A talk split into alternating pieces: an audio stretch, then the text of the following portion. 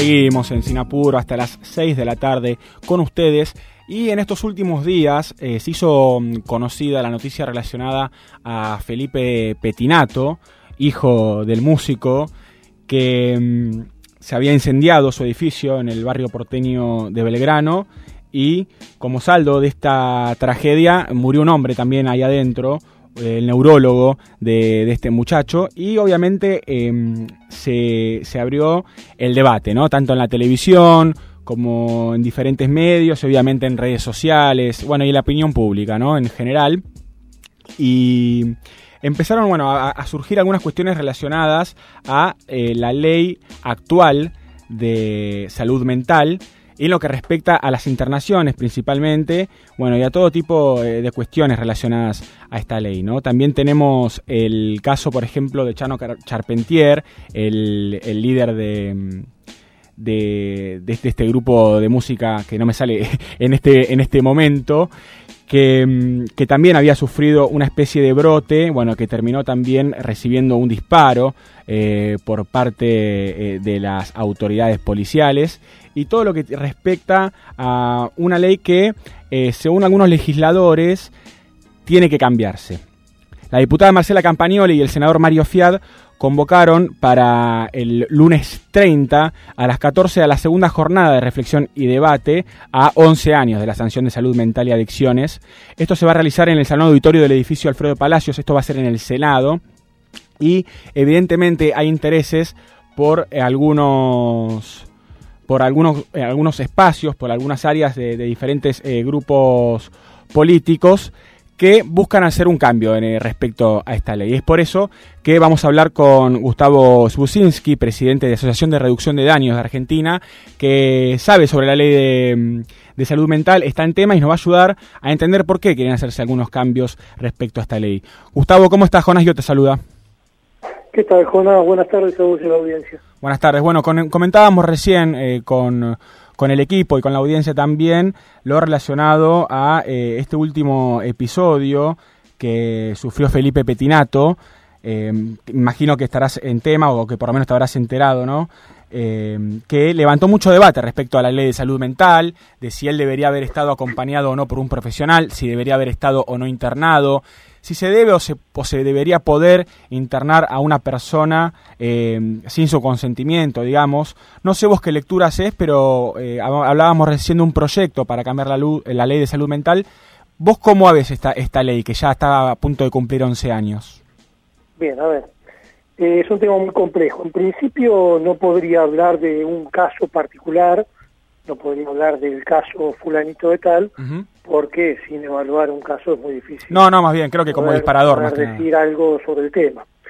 Lo que sí hay que, hay que ver es que cada vez que aparece un caso con, con notaciones amarillescas eh, en cuanto a la cuestión periodística y que se puede aprovechar para echarle tierra a la Ley Nacional de Salud Mental, hay sectores que tratan de hacerlo. Claro. Entonces, hoy tenemos el caso de, famoso este de Petinato, tuvimos anteriormente un caso en el cual una persona con problemas de salud mental ataca a un policía en Palermo, tuvimos el caso de Chano en algún momento, bueno, cada vez que aparece, cada vez que aparece un caso de estos, sale una investida de ciertos sectores corporativos para atacar la ley. Y la atacan en el punto de las internaciones con una mentira flagrante. yo soy un defensor acérrimo de la Ley Nacional de Salud Mental. Sí.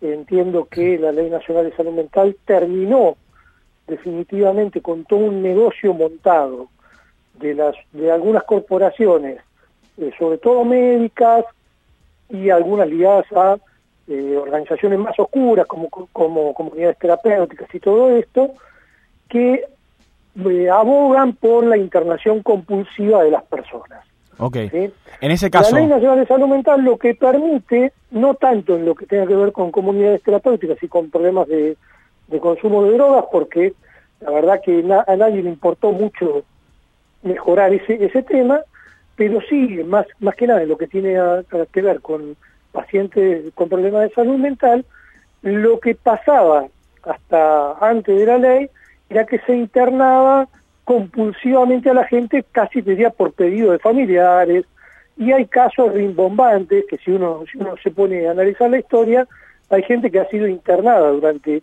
muchísimos años por intereses económicos, por quedarse con herencias, por ejemplo. Claro, es como que se, le quitaba todo tipo de autonomía a, ese paciente y todo tipo de poder de decisión, digamos, ¿no? Algo que también al mismo tiempo es, más que, polémico. Nosotros que tenemos en la legislación argentina son dos concepciones. Una ligada a concepciones tutelares, en las cuales, eh, a las cuales se quiere volver, ¿no? Estos sectores corporativos quieren volver, en el sentido de la tutela, de declarar incapaz a las personas que tienen un padecimiento mental, a declarar crónico la cronicidad de estos, de estos padecimientos, con lo cual lo que se hace es un control social represivo sobre sectores de la población, en este caso eh, gente que tiene problemas de salud mental, y en el caso específico de los consumidores de drogas, como te digo, se hacía también un control social represivo desde la perspectiva de la internación. Entonces, lo que nosotros tenemos ahí es una concepción tutelar, eh, que fue una, una concepción muy difundida durante muchos años en la jurisprudencia argentina y de muchos países. Claro. Lo que viene a plantear la Ley Nacional de Salud Mental es un paradigma de derechos. Digamos, cuando la Argentina asume en sus instrumentos constitucionales toda la normativa de derechos humanos internacional, lo que hace es abrazar una perspectiva de derechos humanos y de, y de esta perspectiva exija la Ley Nacional de Salud Mental y Adicciones. Entonces, lo que se plantea ahí es determinar con toda esta cuestión tutelar que hacía el Estado sobre las personas.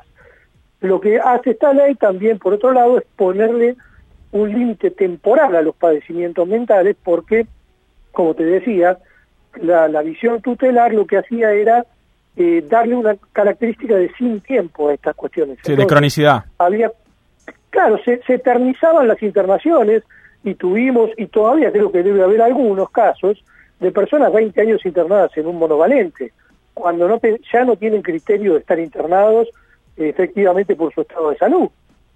Entonces, se hacía toda una, una tergiversación de, alguna, de algunas cuestiones que tenían que ver con cronificar patologías que no eran crónicas, con el fin de tener los, los monovalentes llenos de personas.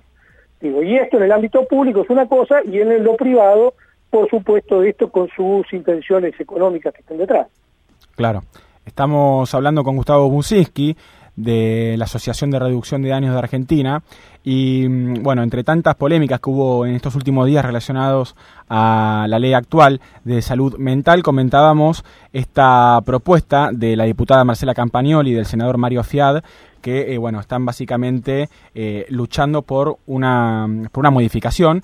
Y eh, Gustavo utilizan como, como argumento y esto estoy citando, en la actualidad, por ejemplo, eh, dice Campagnoli, las familias que tienen un familiar con algún trastorno mental o con alguna adicción se encuentran desamparadas. Cuando piden asistencia acude un enfermero, un trabajador social o un psicólogo, pero nunca va un psiquiatra, que es quien puede diagnosticar y ordenar la internación.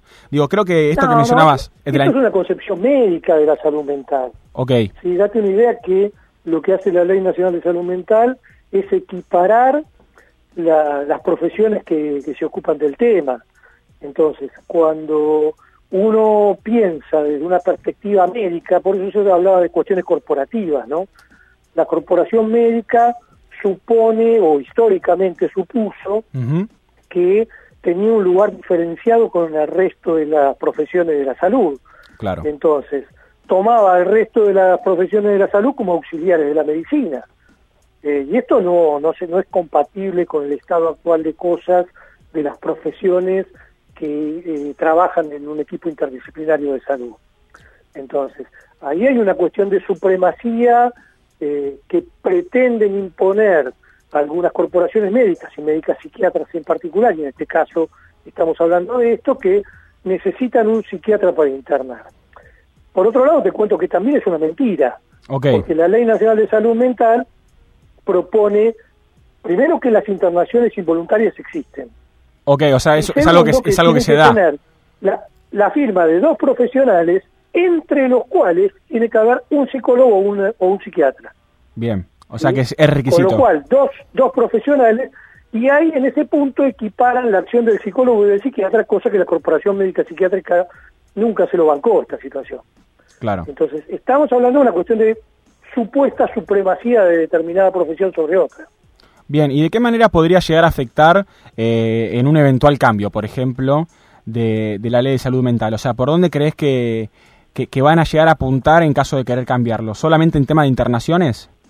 No, mira, aquí eh, concretamente la modificación, yo la, estuve leyendo, la, propuesta de modificación que existe, eh, lo que apunta es a poder volver de alguna manera a la monovalencia, pero con otros términos, buscando, eh, cambiando la denominación, en este caso no recuerdo bien el término exacto que utilizan, pero eh, centros especializados, utilizan centros especializados con el fin de confundirlo todo y entonces dejar de utilizar la palabra monovalencia, empezar a utilizar la palabra centros especializados y bajo esa estrategia poder continuar con toda la estrategia de la monovalencia que se quiere tratar de imponer.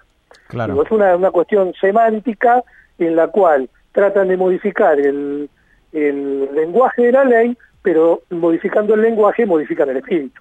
Exacto. Em, bueno, cambiando un poco de tema, Gustavo, venimos también eh, de, un periodo de pandemia que sigue, se sigue extendiendo, ¿no? Bueno, en diferentes países del mundo, en diferentes partes, sigue habiendo subas y bajas de casos. Bueno, en el caso de Argentina también, que por momentos sube, por momentos baja. Carla Bisotti hablaba de una cuarta ola hace una semana. Eh, bueno, una pandemia que en términos psicológicos afectó y nos afectó, me incluyo, eh, creo que, a todos y a todas.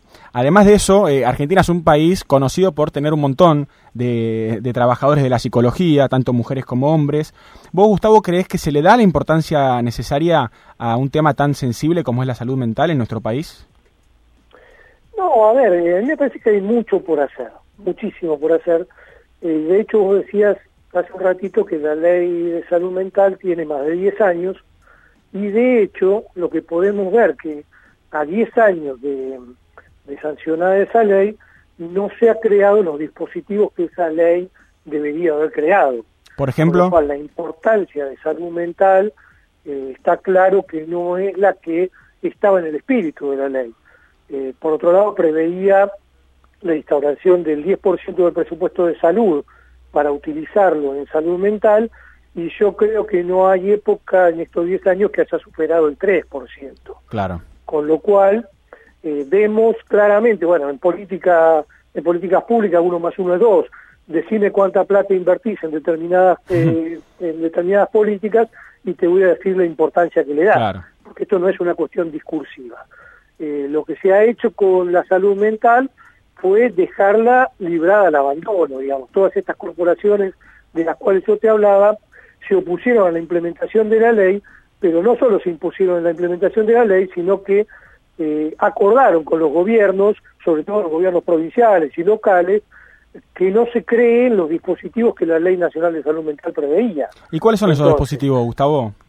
Y todo lo que tenga que ver con casas de medio camino, con los tales nocturnos, con toda esta cuestión intermedia de lo que de lo que llamamos el segundo nivel de atención, eh, hospitales de día, todo esto que podría evitar internaciones eh, innecesarias y prolongadas. Claro, es algo en el medio, digamos, es un, es un, punto de acompañamiento quizás eh, para no llegar a casos extremos, ¿no? Claro, el tema es que la salud, la salud y la salud mental, fundamentalmente en nuestro país, va del primer al tercer nivel sin escala. Digo, va desde la de asistencia comunitaria en un centro de salud directamente a la internación. Claro. Y en el medio no hay nada. Entonces, lo que la ley preveía era la creación de todos los servicios intermedios para evitar estas internaciones prolongadas en salud mental. Bueno, las corporaciones se han opuesto, eh, acordando con los gobiernos locales, y en la ciudad de Buenos Aires tenemos un ejemplo clarísimo con el tema de, la continuidad del Borda, el Moyano y todo este tipo de monovalentes, en los cuales la corporación médica eh, acordaba con los gobiernos locales de no tocar, no generar las casas de medio camino. Es lo único que explica el por qué de que la ley no se puede implementar en la actualidad, 11 años después de, de haberla promulgado, y con un pedido de que ya está vencido los 10 años que preveía la ley para generar estos dispositivos. Claro. La verdad, Gustavo, un placer escucharte, que, nos ayudes a, entender este tema tan, tan delicado y que bueno, que, en estos momentos me parece que también está bueno hablarlo porque estuvo rebotando por todos lados, armaron debates en muchos grupos de WhatsApp, en muchos, en muchas redes sociales también y en muchos medios, así que te agradezco Gustavo por, por tu tiempo. No, yo te agradezco a vos y digo, si hay algo que hay que agregar, eh, tiene que ver con que nosotros nos damos el lujo en la Argentina de intentar modificar una ley para la que para la cual nunca le pusimos los recursos para ver si funcionaba o no funcionaba efectivamente. Claro. con lo cual es otra de las locuras más que nosotros venimos haciendo políticamente en la región en materia de salud y en muchas otras. Bueno, espero que, se pueda revertir y que, y que desde el Estado también se le destine eh, todos los recursos necesarios ¿no? para poder activar esos dispositivos a los que hace referencia. Y bueno, muchas gracias nuevamente Gustavo y te mando un saludo en nombre de todo el equipo. Gracias a ustedes. Un fuerte abrazo. Era Gustavo Musinski en el aire de Sin Apuro, el licenciado y presidente de Asociación de Reducción de Daños de nuestro país, hablando de salud mental.